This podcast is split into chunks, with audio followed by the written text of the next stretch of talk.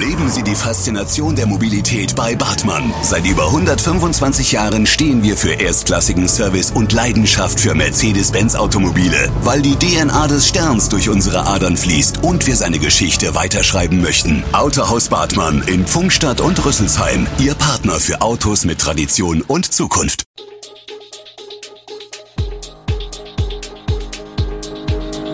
Gude, unser morgendliches News Update. Das Wichtigste aus Südhessen für Sie im Überblick. Guten Morgen aus Darmstadt an diesem 2. August. Sparzwang, Kommunen in Darmstadt-Dieburg unter Strom. In Darmstadt schließen immer mehr Haushaltswarenläden. Telefonphobie, die Angst vor dem Hörer trifft vor allem junge Menschen. Das und mehr hören Sie heute im Podcast. Viele Städte und Gemeinden in Darmstadt-Dieburg krempeln derzeit in Sachen Energiesparen die Ärmel hoch, erstellen Konzepte oder haben sie schon auf den Weg gebracht. Alsbach-Hähnlein hat zum Beispiel gerade ein Ampelsystem verabschiedet, in Funkstadt soll im September ein Konzept zum Energiesparen vorgestellt werden. Angesichts der explodierenden Energiepreise gilt es, keine Zeit zu verlieren, sagt zum Beispiel Alsbach-Hähnleins Bürgermeister Sebastian Bubenzer, CDU. Doch wo kann eine Kommune Energie sparen? Welche Stellschrauben gibt es und wo sind die Grenzen? Zahlreiche städtische Gebäude und kommunale Einrichtungen wie Rathäuser und Sporthallen werden mit Gas beheizt. Kommunen wie Alsbach-Hähnlein senken die Temperatur, um Kosten zu sparen. Ein Grad weniger in zehn Gebäuden und Räumen spart der Gemeinde sechs Prozent des Gasverbrauchs. Beim Stromsparen ist die Gemeinde schon viel weiter. Photovoltaikanlagen auf Dächern sorgen dafür. Mit bereits geplanten weiteren Anlagen würde die Stromersparnis bei 75 Prozent liegen, wie die Gemeinde mitteilt. Statt rund 92.000 Euro Stromkosten würde Alsbach-Hähnlein dann nur noch rund 23.000 Euro zahlen. Bei der Straßenbeleuchtung haben einige Kommunen im Landkreis bereits auf LED-Beleuchtung umgerüstet. Olitsch, Nietzsche, Nennmann, alle fort. Vor 20 Jahren gab es in Darmstadt noch vier Fachgeschäfte für Haushaltswaren und Küchenbedarf, auch abseits des Alltäglichen. Neulich, beim Küchenmeister, eine Kundin suchte nach einem Glasgefäß mit Zapfhahn für selbstgemachte Limonade. Der Verkäufer bedauerte und verwies auf Butlers. Das war drei Tage, bevor Küchenmeisterchefin Gertrud Kraft verkündete, den Laden Ende September zu schließen. Für die Kundin war es das erste Mal, dass es bei Küchenmeister etwas nicht gab. Weil sich inhabergeführter Einzelhandel ja durch gute Fachberatung auszeichnet, gab es immerhin diesen guten Tipp. Gute Tipps von Fachleuten im Küchen- und Haushaltswarenbedarf waren früher an mehreren Stellen der Stadt zu erhalten. Olitsch am Markt war einer der Platzhirsche.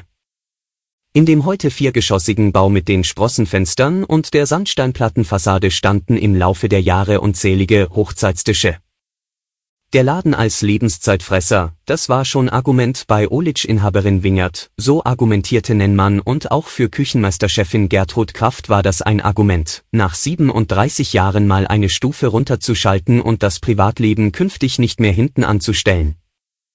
Dort geht es nach einem Umbau mit einem neuen Inhaber immerhin weiter.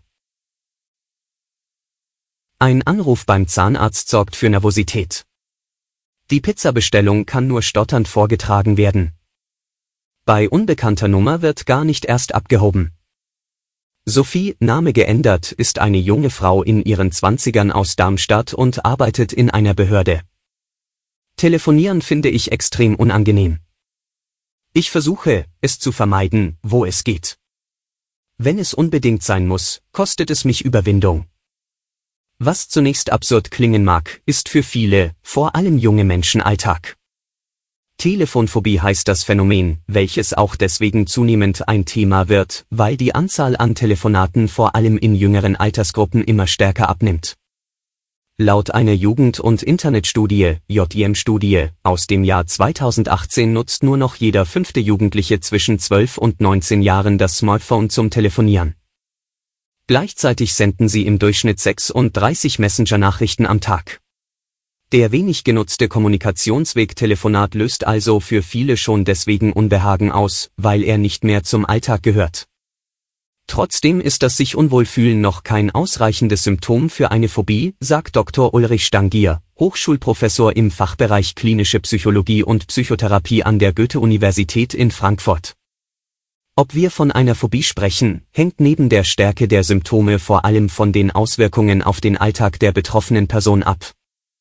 Wenn also die Ängste das Leben negativ beeinflussen oder dadurch Nachteile entstehen, ein Blick zum Fußball und damit zu Eintracht Frankfurt und auch den Darmstädter Lilien. Europa League-Sieger Eintracht Frankfurt hat die zweite Runde im DFB-Pokal souverän erreicht. Die SGE siegte mit Debütant Mario Götze in der Startelf beim 1. FC Magdeburg 4 zu 0. Zehn Europapokalsieger und einen Weltmeister, so hatte Eintracht Frankfurts Trainer Oliver Glasner seine Mannschaft in das erste Pflichtspiel seit dem Triumph von Sevilla geschickt. Ausgerechnet Kapitän Sebastian Rode musste auf die Bank, für ihn spielte Mario Götze. Und das war eine goldrichtige Entscheidung. Götze führte die Frankfurter zu einem souveränen 4 zu 0, 2 zu 0 Sieg in der ersten DFB-Pokalrunde beim 1. FC Magdeburg. Der Neue, gekommen aus Eindhoven, war sicher am Ball, lenkte die Partie, schlug kluge Pässe, bereitete Chancen vor. Neben ihm zauberte auch Daichi Kamada aus einer etwas defensiveren Rolle und war auch noch zweifacher Torschütze. Zudem traf noch der ungemein laufstarke Jesper Lindström und Lukas Alario. Das sah alles richtig gut aus gegen einen erstaunlich spielstarken Gegner. Und auch der SV Darmstadt 98 kann einen Sieg verbuchen. Völlig abgeklärt und spielerisch bockstark gewinnen die Lilien im DFB-Pokal mit einer Machtdemonstration 3 zu 0 bei den chancenlosen Schanzern vom FC Ingolstadt. Damit ziehen sie in die zweite Runde Mitte Oktober ein. Bleiben wir beim Fußball. Tausende Fans haben gestern in Frankfurt die zurückgekehrten DFB-Frauen gefeiert. Beim Spiel gegen England haben die Fußballerinnen einen Tag zuvor den EM-Sieg im Wembley-Stadion mit einem knappen 2 zu 1 verpasst. Schon bei der Landung in Frankfurt wurde der gesamte DFB-Tross herzlich begrüßt. Als erste stieg Bundestrainerin Voss Tecklenburg aus dem Flieger, gefolgt von Kapitänin Alexandra Popp, die im Endspiel verletzt zuschauen musste. Später trugen sich die Spielerinnen und die Bundestrainerin im Römer ins Goldene Buch der Stadt ein. Dort warteten auch die begeisterten Fans. Alle Infos zu diesen Themen und noch viel mehr finden Sie stets aktuell auf echo-online.de. Gute Südhessen ist eine Produktion der VRM von Allgemeiner Zeitung, Wiesbadener Kurier, Echo Online und Mittelhessen.de. Redaktion und Produktion die NewsmanagerInnen der VRM. Ihr erreicht uns per Mail an audio.vrm.de.